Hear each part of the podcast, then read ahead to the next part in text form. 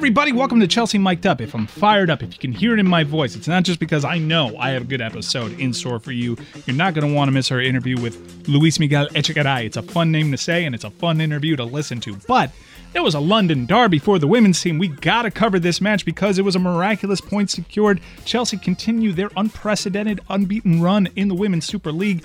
You're not going to want to miss this episode, people. I promise you. I complain about the international break. We preview a match against Newcastle that I'm terrified about. All that and more. Vamos.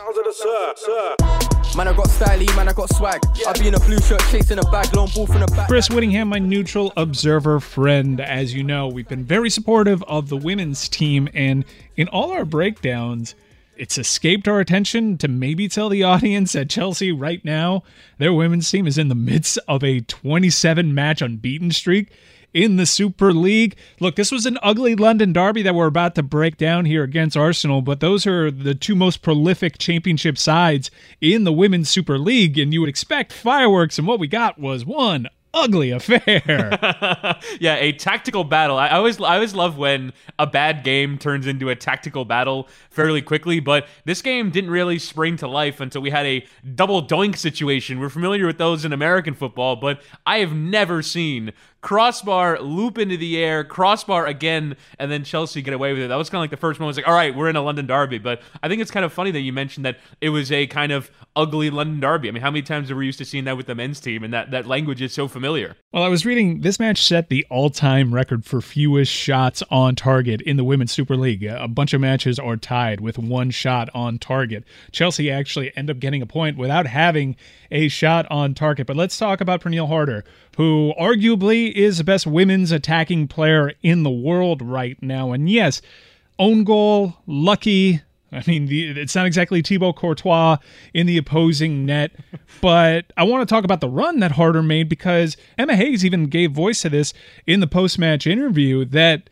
while it was lucky to go in, it was purely created by the brilliant run from Pernille Harder, who is among the world's best. And normally a player that would play as a center forward, right? Chelsea is asking some players to play out of position. I mean, they basically have four strikers right now that can lead the line, and really only as many as two can do so at any one given time. Pernille Harder has been asked, can you play out on the wing and still contribute to the incredible pressing? Like, part of what made the game ugly was the pressing from Chelsea and trying to disrupt Arsenal playing from out the back. And Harder is constantly doing this hard work. And she was really chasing the game, as you said, made a great run and has to get there and ahead of the byline to get the cross away. Gets a bit of luck. It comes uh, off the Arsenal defender and loops in. But I think that moment, if you're to attribute it to Harder's work in the game, I think it kind of perfectly encapsulate what was a full 90 minute performance of running from her. I think the point was deserved because I thought Chelsea was maybe the better team in the first 20 minutes. Then Arsenal started taking a stranglehold of the game. And then after Arsenal went up 1 0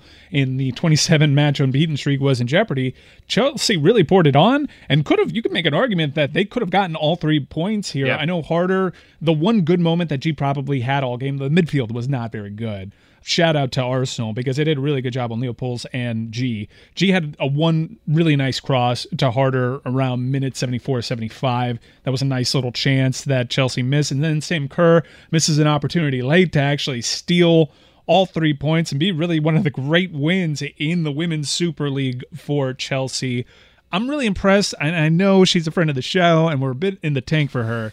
M Dog, Millie Bright. I mean, she's by all accounts, she's gotten better year over year. I'm not going to pretend like I've watched the entire growth and development of her career, but even within this season, she's become a two-footed player. You trust her with the ball at the feet. Emma Hayes is really asking a lot of these players. You can see M Dog is comfortable with it. Berger, the goalkeeper, maybe not so much. not so comfortable leaving her box, and we even saw with the brilliant counter that she started a couple of weeks ago off a throw. It seems as though she prefers to not have the ball at the feet, but Emma Hayes is asking a lot of these players maybe go out of the comfort zone, and Millie Bright's getting better and better with each match. Well, and the interesting thing is in reading about, so she picks up an injury late on in the game, and it might have actually affected her in defensive Vivianne Miedema on the Arsenal goal. But the one thing that you read is, yeah, she might have picked up an injury, but everyone there in the stadium knew that she was going to keep on playing, right? She just has this amount of toughness and grit, and the fact that it was kind of like not even a doubt that she would carry on, I think shows that other aspect. But as you said, it seems like really every big team in the Women's Super League, I'd say maybe Manchester United being the exception, are trying to play the ball out of the back, passing, and everyone's got to be comfortable with the ball at their feet. I mean, Manchester City was caught this week and allowed Manchester United to route back into the game because Lucy Bronze, one of the best players in the world, made a mistake, right? You, you have to be perfect when you're playing in that area of the pitch, and Millie Bright, among many others, are, are among the players for Chelsea who do so. Yeah, I love the center back pairing for the women's team. Much like the men's center back pairing is finding its footing and getting better week to week, it also seems that's the case for Chelsea women's side. By the way, shout out to NBC and the Women's Super League for coming up with this brilliant TV schedule. You had two mega matches that were on the NBC Sports app over here in the United States. I'm a little conflicted because Tobin Heath scores and I'm fizz pumping because I'm wearing my American hat, and then I got to realize what it does to the uh, the Women's Super League. But pretty much a wash for the weekend. That's actually when you take into account Chelsea's match in hand. One win gets them to the top of the table a decent weekend, especially when you had to come back from behind, Chris. Yeah, I mean, that Manchester City result, if Manchester City would have come from behind, or actually, not come from behind, but hang on to their 2 0 lead, they dominated Manchester United. That salvaging of a point was really big for Manchester United. Again, Chelsea with the game in hand, they're three points behind Man United. If they win that game in hand when the game is replayed, they'll be right into the top of the table. But I think that, that, that result going their way could have been huge. But as you said, massive weekend for the Women's Super League, kind of taking advantage of the men's game being off in those traditional windows. So let's give not only our domestic TV partners, but our international TV partners a chance to showcase this league. And I think if you watch this game, even again, a shortage of shots on target, the quality of the play is exceptional. I thought the Manchester Derby was really fun. Obviously, the London Derby was really fun. And, uh, and Chelsea are right in that title picture at the end of it. I'm not going to say it was really fun. It was uh, competitive. Those were some meaty tackles in that first yeah. half. I was really sort of blown away by how physical that match is. Look, London Derby. It translates to the women's game too. I think the Women's Super League is really well positioned here in the United States because the there's brand recognition here, Chris. These are clubs that a lot of soccer fans in this country already identify with and and women's soccer, while on the international level here has been a smashing success, the league's it's a sordid history.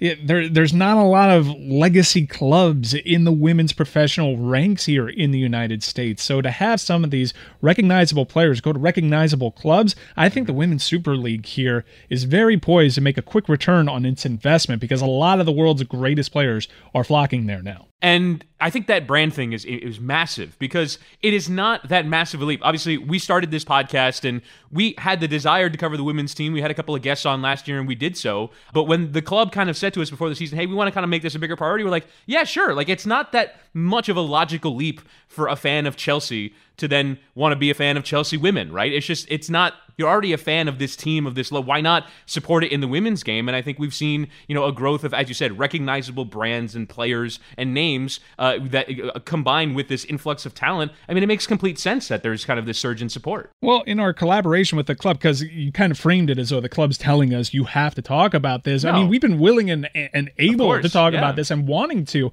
I think the issue for most American fans trying to get into the women's Super League is accessibility, and we're finally addressing that right now. So kudos to the Women's Super League and, and broadcast partners like NBC because look, this is a down payment. This is an investment. This is seed money for something that can blow up. And I'm really happy that NBC stepped up to the plate because I want to be able to follow this team week to week on the women's side. And if the Women's Super League keeps coming up with brilliant scheduling patterns to take advantage of the international break, which is demon spawn I hate it. I hate the international break. It doesn't make any sense to me during a global pandemic to have an international break. But if there are international breaks on the men's side, you give me mega matchups like you did a Manchester Derby and a London Derby for the most impressive sides in the Women's Super League. And you can see right now, clubs like Manchester United, a club like Tottenham Hotspur bringing in Alex Morgan.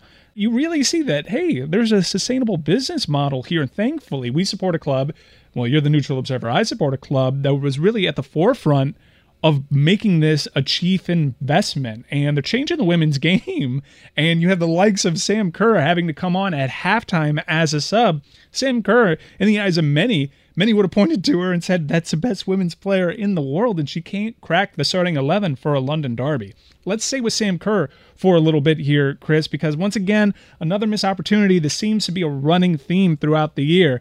When she scores, she scores in bunches, but there's really so many goals left on the table for Sam Kerr. She even seemed a little bit more comfortable last year in a brief stint with Chelsea before the shutdown. What do you make of what's happening to one of the world's greatest scorers? Well, I think it's kind of that heat of competition, right? When you're playing in Chicago Red Stars in the NWSL team, there is just not the same level of competition. You're going to have that center forward position. So I do kind of wonder when you've spent kind of your whole life as the leader of Australia, the leader of whatever club team you're on, to all of a sudden go into a very competitive environment, you have to find a measure of clinicality. I, have always been a believer that things will start to turn for Sam Kerr again, uh, and I still do. I mean, it's been what?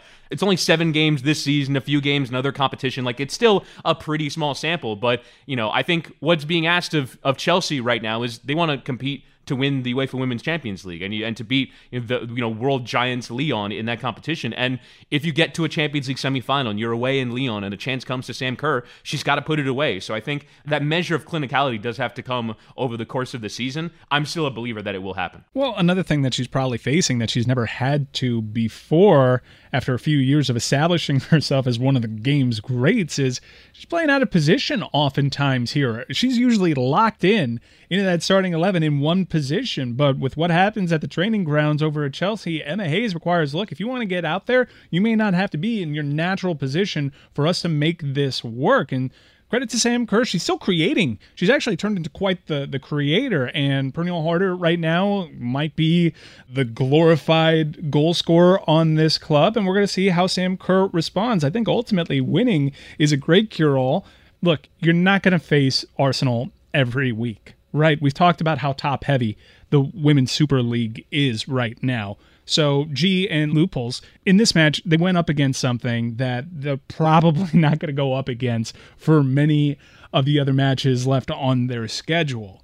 It's great. It's a great problem to have to be able to turn to your bench and see Sam Kerr right there and say, hey, it's not really working out for Ji and Leupolz right now. Why don't you go in there and see if you can make something happen? That's the difference between, say, Bristol City and Chelsea right now in the Women's Super League. But as rising tide lifts all boats, it's going to be a lot more difficult. So go ahead and become one of those glorified, prestigious clubs in the Women's Super League, as you have been, reigning champions and all.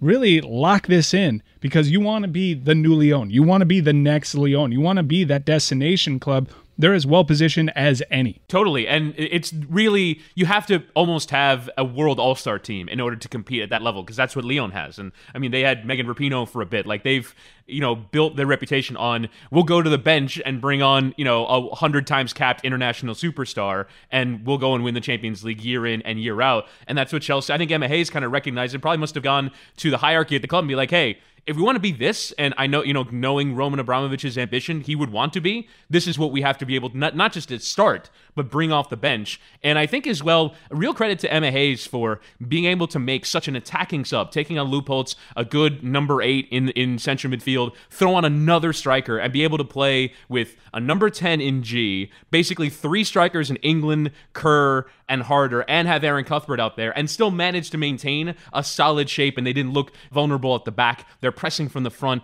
It requires so much, by the way, of the forwards. I think that might be another part of the Sam Kerr thing, is that she, like the forwards do a ton of defensive work, but at the same time, the ability to maintain a balance while so much in attack uh, is really impressive. I don't think we've remotely seen the ceiling of this Chelsea women's side, and to be able to not drop any results outside of the FA Cup loss to Everton it's pretty impressive. That's a really good point. It reminded me of an ugly playoff game. You find a way to get a point when you don't have a shot on target. When you have an ugly NHL playoff game, just put it in front of net, see if someone gets a, a stick to it. Maybe something ugly happens and, and you end up leveling. And, and that's exactly what happened. Remember, Chelsea have a match in hand. If they win that match, they soar to the top of the table, especially considering the goal differential they're going to be putting up this season. So, a massive dropped result for Arsenal. Unfortunate for them because that would have been not only a feather in the cap, a London is red bragging right uh, deal on the message boards that they could have had, but now Chelsea seem quite primed to really grab this women's Super League by the horns. Get the latest Chelsea news straight to your phone. Download the Fifth Stand app, the official Chelsea app. Chris, I'm going to let you do the intro here Why? for our next guest because He's got a name that I know you want to share your flair for the dramatic with the audience when it comes to name calling. It's a play by play voice in you. You want to nail this one. Go ahead. Hype up our next guest who's also making his Chelsea mic'd up debut. Luis Miguel Echegaray is joining us from CBS Sports, the host of the Que Golazo pod. I'm like, I'm going all the way, Luis Miguel. I get made fun of on the show because I like pronouncing names with the flair that, of, of which they deserve. But noted Aston Villa fan and also covers the Champions League among many other things for CBS Sports. Thanks for joining us, man. You know what? Say that with pride, baby. Every time you want to, like Real Madrid, Barcelona, Alejandro Dominguez, carajo. Say whatever you want. It's all about the love, baby. Thank you so much for having me, guys. Uh, uh, I'm humbled. I'm humbled. I, I love what you guys do, and it's really great to be here. Luis, thank you so much for joining us. Chris mentioned in the intro Aston Villa, and let's start with Tammy Abraham, a, a player that shares history with obviously Chelsea now and his loan spell over at Villa. Obviously, I'm sure you miss him in, in a Villa uniform, although, you know, you, have had some good production out of your goal scorers this year over at Aston Villa. What can you tell us about Tammy Abraham and how we were just sort of marveling at how he's sort of fit himself into this role, stepping up to the challenge? And now Frank Lampard has a real difficult decision as to whether or not to take him off the field as some of these other players get healthy. Yeah, absolutely. Listen, Tammy Abraham is a really interesting story because it's funny. Before Villa, right, he was also uh, playing for Bristol City and he was doing his loan thing over there. And it's funny, Villa fans kind of echoed what Bristol City fans would say about him, which is like when he plays, when he enters the pitch, it's it's as if he's like an academy player from that club itself. He just gave it his absolute all. For Villa, I can speak to you that he was a vital part uh, in making sure that Villa got back promoted to the Premier League from the Championship. You know, he he, he was again uh, one of these players that really played the lone striker. You know, being supported right by El Ghazi on one side, Jack Grealish on the other one. You know, he holds the ball really well. But what people really uh, saw a lot of in the Championship from Tammy was that he's so good when it comes to his game on the ground. Like his feet control is just for somebody that tall and somebody that probably prides himself more on holding the ball and being good aerially. His footwork is unbelievable, and he really showed it a lot in the championship. Obviously, from a talent and skill perspective, the championship is not the Premier League, but pay attention to what he does and this is to chelsea fans to what he does when he has the ball on the ground and his vision and his overall ability to welcome players in. I wish that in many ways he got a few more minutes, but I understand just the, the level of talent that Chelsea has is just too high up for Tammy to do it. But to your point, injuries aside, etc., and just because of the overwhelming amount of games that are going to come your way, you're going to need Tammy now more than ever. Well, it's Newcastle week, but I think I want to say on Aston Villa just a little bit because Luis Miguel Echegaray is a, a, an Aston Villa expert. Even though you don't have Tammy as your loaned in superstar, Ross Barkley has been an amazing fit. Oh, and I think to the surprise of many, because I was very curious to see how him and Jack Grealish would play off of each other. And it's so far so good for Aston Villa. Oh, absolutely! I'm telling you, it's like Starsky and Hutch over here with R- Ross Barkley and uh, and uh, and Jack Grealish. Listen, thank you so much for the season loan. I wish there was like a clause where we could buy him with an option, but I, I, apparently, reportedly, there isn't, I think. But it's just been amazing. I think that, listen, sometimes what happens with players, specifically England players, because I'm Peruvian, but I grew up in England. And I actually, I went to college 10 minutes away from Stamford Bridge. So I know, I know the area well, and I know the English culture. And sometimes what happens is when you have a player like Ross Barkley, right, who did so well for another club, right, with Everton in this case, and then moving to another club, which, you know, arguably is a bigger club. But what happens is sometimes it's a combination of an inconsistency of management, an inconsistency of strategy. And Ross Barkley just really, it was hard for him to fit in in such a dynamic system that Chelsea plays with so much talent as well. And Ross likes to have the ball at his feet. And, you know, he, actually, he's very similar to Jack like that. But the difference is, is that now because we play such a compact triangle, right, with uh, McGinn on one side, Barkley on the other one, and uh, Douglas Luiz sort of protecting the front two, now Ross has more availability to do what he wants because Jack actually plays a little bit more on the left hand side. So now he has all this space to blossom. And Dean Smith likes that. He when we have the ball, he likes that triangle to go up, to go back, and to sort of play it wide. And what you see with Ross now, especially you know in games such as the Liverpool one and of course Arsenal, is that he has more freedom to run forward because he's sneakily quick, especially with the ball, and that's what you see now. And it, it's great to have him, you know, back feeling confident. I wanted to get back to a, point that you mentioned as it relates to Tammy Abraham, and it's just kind of like the desire for minutes. Chelsea this season brought in a ton of attacking talent. Christian Pulisic is someone obviously as Americans that we're concerned about, but there's so many great players. How do you feel like Chelsea have gotten the balance right of from a system standpoint and from getting all these new signings in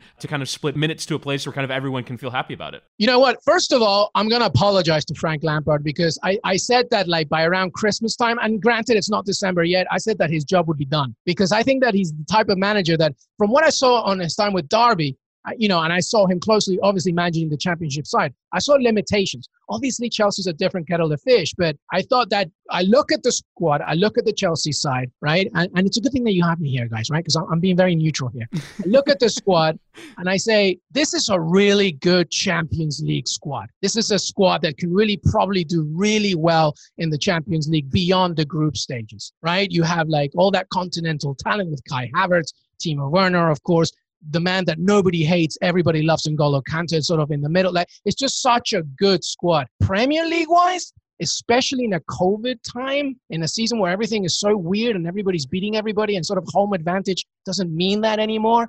I felt that Frank might be limited, but the table doesn't lie. As I look right now, obviously fifth, right, but only three points from top. Uh, the most goals scored by anybody in the league, only conceded 10. So you, you, you have this kind of good balance. What, where I do worry, though, and that's where you meet the halfway mark, is what's going to happen at the back now that we're hearing obviously that Thiago Silva is not going to play for you from Newcastle. Obviously, a, a, late return from the Brazil game.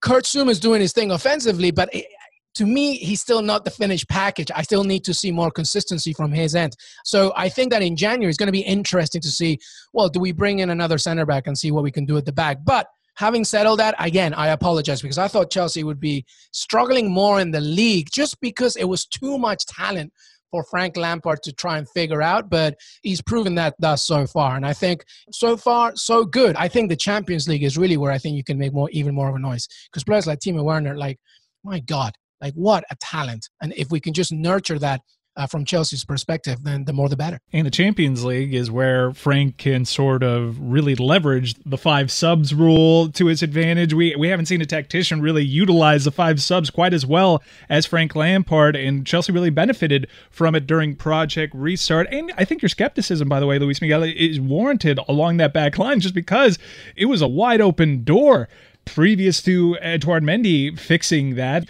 But I, I, do think that we should extend Frank Lampard a, a, bit more credit, not just as a tactician, but as a talent identifier. People were skeptical about this Ben Chilwell signing. He finally made signings on the free transfer. Thiago Silva is nominated for Player of the Month. Kurt Zouma is all of a sudden better because of the pairing. Maybe there's a language thing, communication. I know Chris Whittingham has had that take. And a young player like Reece James is slowly developing. And where you were counting on Azpilicueta in years past to really anchor a defense, now you have him as a plug and play guy. So now that he's had a transfer window, it seems as though Frank Lampard is also quite good at identifying talent. Yeah, absolutely. To Ben Chilwell's point, he's the best. You know, he's the best left back in, in the league. I think at this point, like he's doing so well, and you know, it's it's a good balance as well. To your point as well, and obviously his son Mason Mount doing doing good things. Well. that, is, uh, that is fair, fair. Someone might say it's unfair, but here in America, obviously, and it's actually it's funny because Jack Grealish, a player that, that you support, now I see it on the the international stage where it's a, it's a bit controversial. Mason Mount where he goes, controversy seems to follow because managers love him. And I would suggest that maybe the managers know a little bit better than us because I always made it a Christian Pulisic thing with Mason Mount.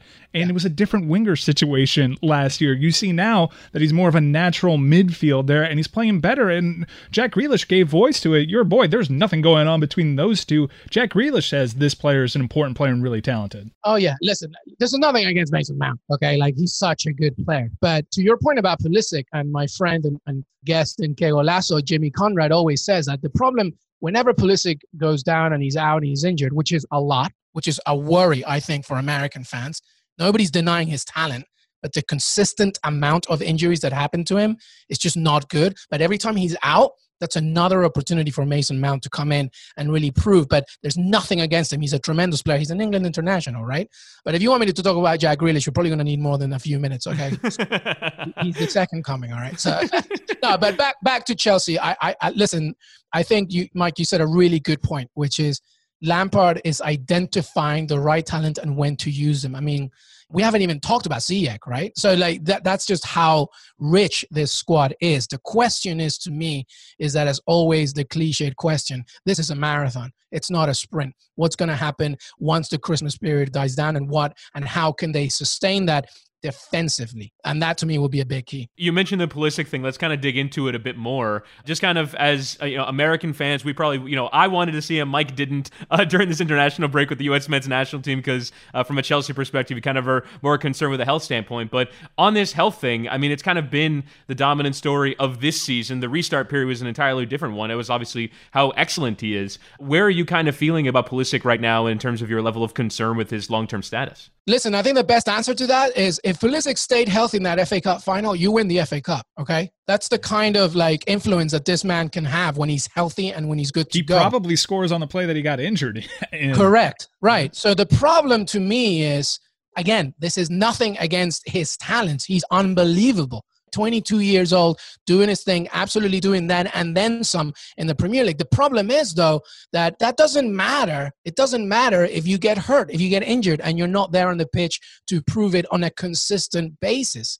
And that's a problem, especially in the Premier League when the matches are coming fast and furious, especially for Chelsea when they have the Champions League as well or cup tournaments. And that's a problem. So, US men's national team aside, I think for Chelsea, it's a big issue. I, I don't know if it's just because he's an inverted winger and he loves to drives at people. He's so quick. He loves to turn. He loves to bring people in. I mean, it's just a joy to watch him. That's probably like also an Achilles heel for him because if he was more of a, a sort of a, the young who just sits and watches and passes and moves or whatever, maybe that's different. If he was in the middle, maybe that would be less of an issue for him. But every time he gets the ball, he just wants to drive at you. And it's such a great thing to see. But it's also a catch 22 because it's a reason why he gets hurt. And that's a problem. Pulisic needs to stay healthy in order to not just help Chelsea, but the U.S. as well. Well, he was handed the number 10 jersey by Frank Lampard for a reason. And that's actually pretty illuminating. We haven't really considered, because we've talked about his injury problems a lot here on this podcast. We readily acknowledge acknowledge it.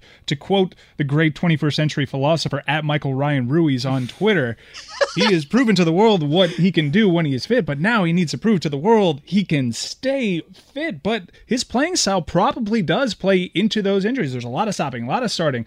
I mean, he's relying on those. Arjen Robben soft, vibes? Yeah, which is what happened with Robben at Chelsea as well. Now, Robben did find a way, for the most part, to get healthier after he left Chelsea. So hopefully we don't need Christian Pulisic to leave Chelsea to figure this out. And their training staff was under a bit of a microscope because of all the injuries to N'Golo Kante. I have two quick questions before we let you go, and I've really enjoyed my time with you, and hopefully we'll have you on again before the Aston Villa matchup. But you're one of these teams that is benefiting from this time. You being an Aston Villa supporter, the Premier League this season is wacky. There are no supporters in the stands. COVID right now, if you see what's going on with Mo Salah and Kai Havertz, uh, it is certainly uh, imposing its will in a way that it really didn't during Project Restart right now. With all these international breaks, it's only going to be more of a storyline more of a wide open Premier League than I think we've seen in, in, recent history. What is your takeaway from this season so far? And can a team like Chelsea and a team like Aston Villa make a surprise run at this title, considering all these things?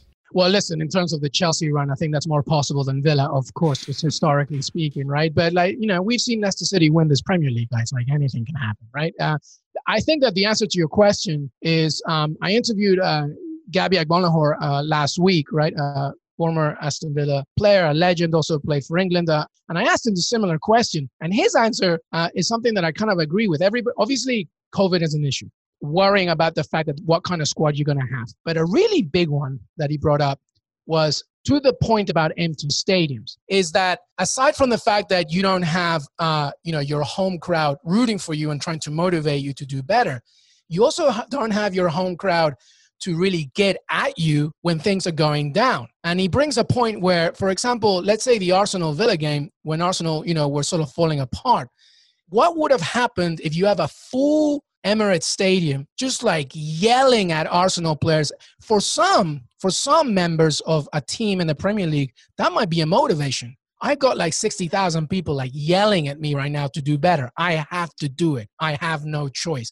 Look at Fulham, Craven Cottage. I know it very well. I used to work there. I used to sell tickets there because when I went to college, that was my that was my little uh, side gig, right? And Craven Cottage is a beautiful stadium, but it's it's tiny.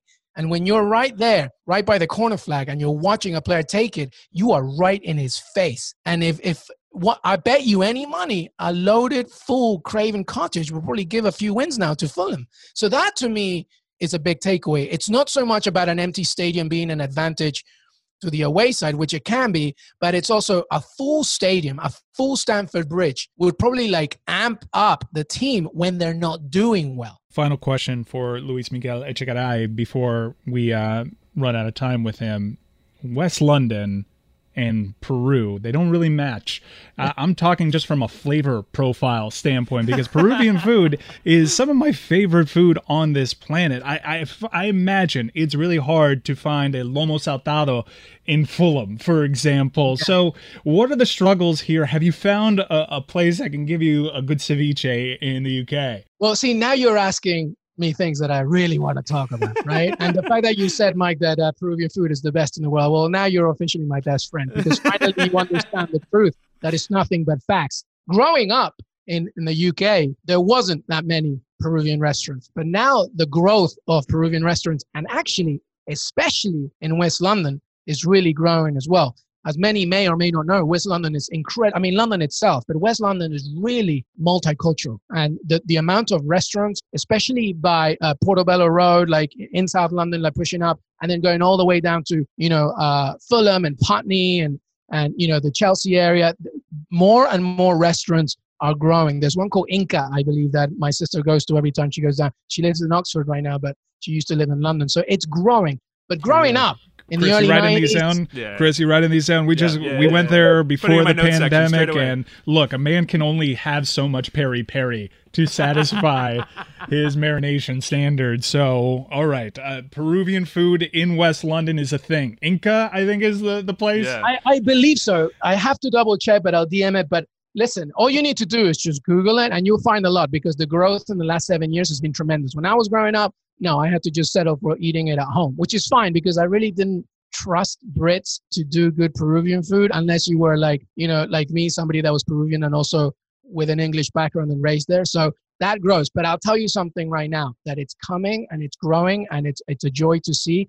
And listen, that's all you need. And then before you know it, maybe you get Paolo Guerrero to do one season in the Premier League. Maybe you get, you know, um, you get Trauco, Lucho Advíncula, and maybe we get more and more Peruvians coming to London because that would be amazing. Chris, would you like to throw in any other Peruvian soccer players? Just well, yeah. Claudio Pizarro played for you. uh, Edison Flores maybe can go and, and have a nice time in the Premier League for a little bit. There yeah, you maybe. go. They have to well, do better than what they did last night. But yeah, absolutely. uh, Luis Miguel, thank you so much for taking the time out to join us. We'll talk to you again before the Aston Villa match, and then we'll see how how fired up you can get, and maybe the title aspirations might increase for you by then because Villa have been one of the good stories this season. And thank you for saying wonderful, nice things about Chelsea and Frank Lampard. Could have done without the Mason Mount thing, though, Luis Miguel. Mason Mount. No, it's an absolute pleasure, guys. Thank you for having me. But you know, if you do bring me back for the Villa Chelsea preview, you might get, need to get your lawyers because I'm going to do all kinds of swearing and cursing over.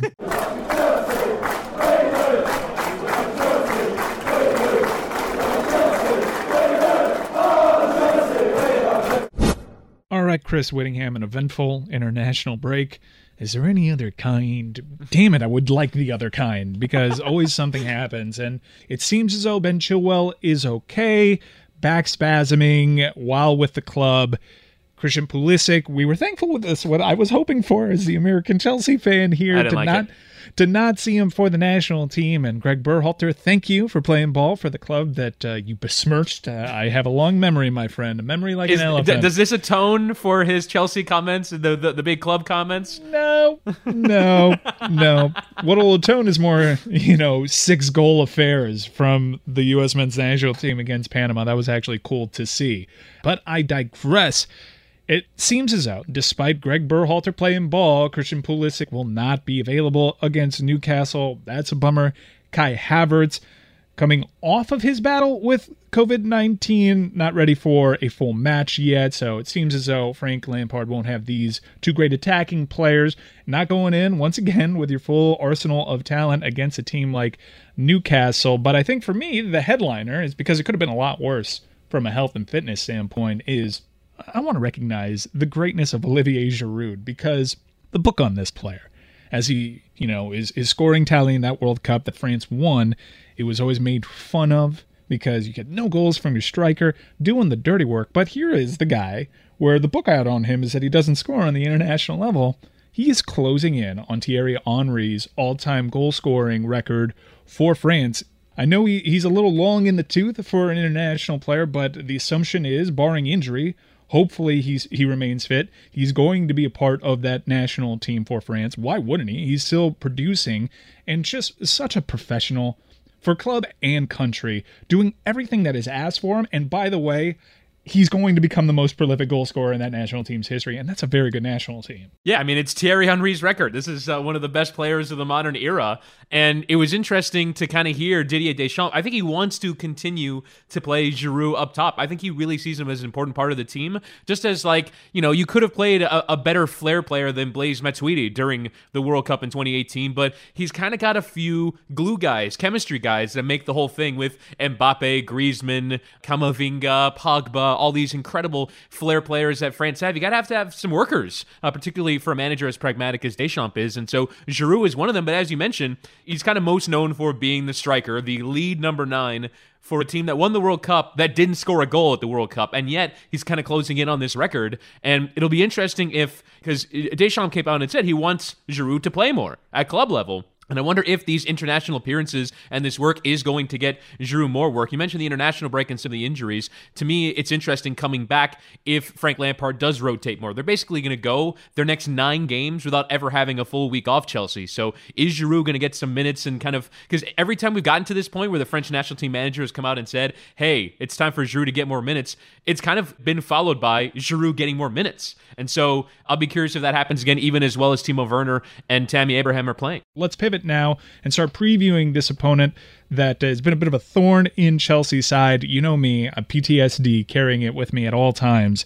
I hate watching football off of an international break. I hate international breaks, and usually the results aren't kind to the top end clubs that have a lot of players out. Now, the Premier League has changed some. Newcastle, in its own right, has some international players. I know that Callum Wilson, uh, there's discussion whether or not he might play in this one. It's looking like he'll he'll give it a go, but a team that is giving us trouble recently here, and I'm always weary off an international break, Chris. But if Chelsea can handle business with a depleted side, as, as depleted as you could say, oh ho hum, we're just going to force Tammy Abraham or perhaps Olivier Giroud, as as we just touted his goal scoring prowess on the international level.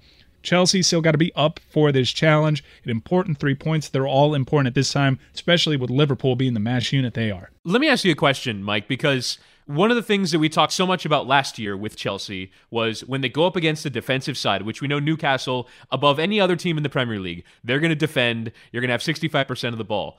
Has your mentality changed from last year that now you're confident going into these kinds of games. Because I'm drifting more in that direction. Because you knew Sheffield United was going to come to the bridge and defend. Hell, they even got a 1 0 lead that they could have defended for 85 minutes. And Chelsea still ripped them apart and scored four times. So I'm feeling more confident about these kinds of games as it relates to Chelsea. I'm wondering if, if you've kind of shifted as well. As am I. And let me uh, let me give voice to that by using a quote from Ben Chilwell because he highlights a player that makes this different. Christian Pulisic towards uh, the latter end of the season was a good solution for that.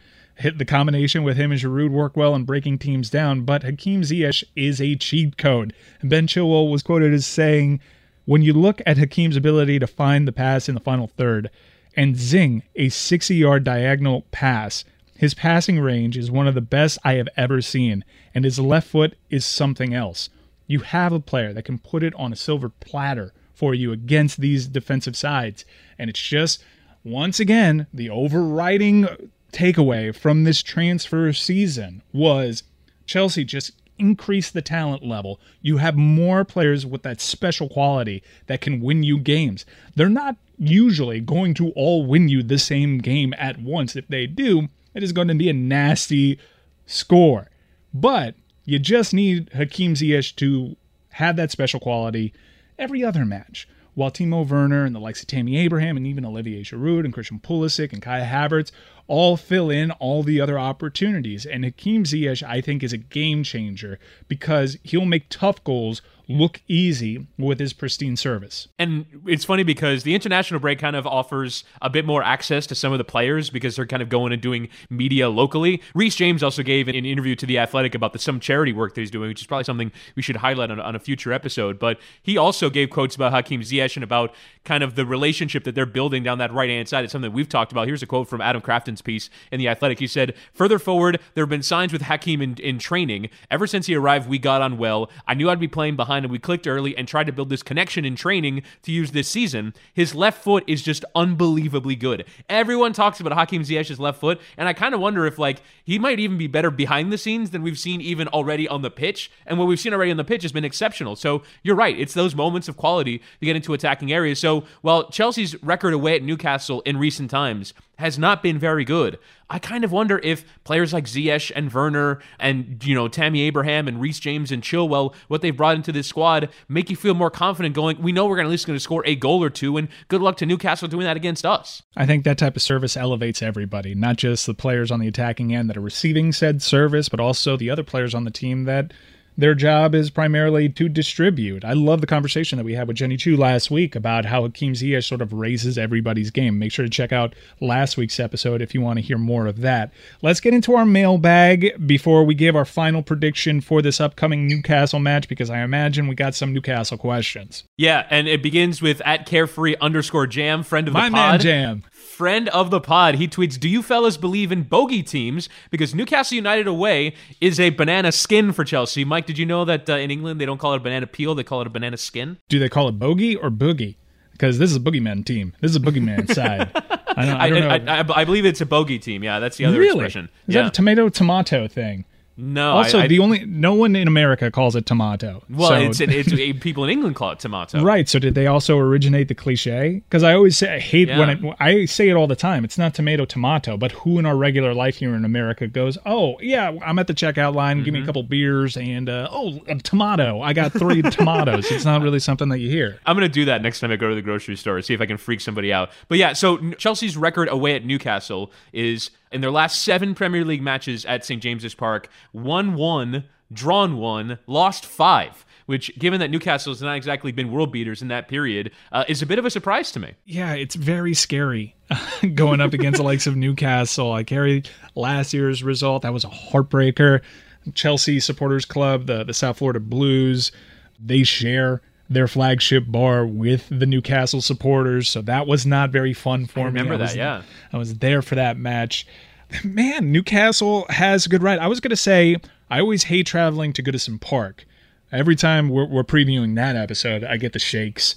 That's pretty bad, but at Stamford Bridge, it's a different story. I would also maybe throw West Ham into that conversation too. Recently, West Ham has given Chelsea loads of trouble. What did the stats say? Does this bear out? Can we find a definitive bogey club? I was trying to kind of like find the one where like you just remember a you know one bad result or one bad game. But yeah, West Ham uh, in the Premier League, it's one win in their last six for Chelsea against West Ham, and then away at Goodison Park uh, in all competitions, including an FA Cup defeat, it's four losses in their last six away. So actually, I think all of those are are probably correct. I guess it's just kind of you know which one which memory kind of hurts the most, and it's kind of like an experiential thing. But they're kind of all they all have some backing to them. I would go with go with West Ham right now. Hmm. Also, London rivals, so that that appears to be the tiebreaker.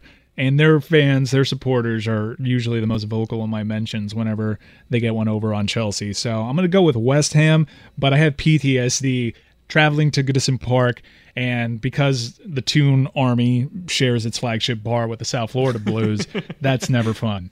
yeah, you, you never want to be in the in the co supporters bar. I was with you on that day, and I remember just like, and, and this is why I asked you the question because I the, the most strong feeling I remember about that day is I think Chelsea could have been out there for 270 minutes and not scored a goal in that game. It just felt like they weren't getting anywhere near scoring a goal, and that feeling has changed so much. But that was like such the standout memory from that game for me. my standout memory from that game was it didn't matter how the entire game was going to go. I knew once it got late, Newcastle was just going to find a way to break my heart. Thankfully, it did come back to bite Chelsea in the end, and Chelsea still finished top four. But in that moment, it felt like, oh, this could be a season ender. And one more question, Mike, comes from Neil and Sports, tweeted this to you, and he says, What do you think of Azpilicueta's future at the club? Looks like with James Chilwell and Silva rounding into form, always good to have depth, but will the playing time deter him? Now, the Chilwell injury does kind of factor into this conversation. Look, given the busy fixture period, I think everyone's going to get a chance to play here, including Azpilicueta, but he went from basically an every week starter for seven years to now there isn't that obvious route into the team anymore.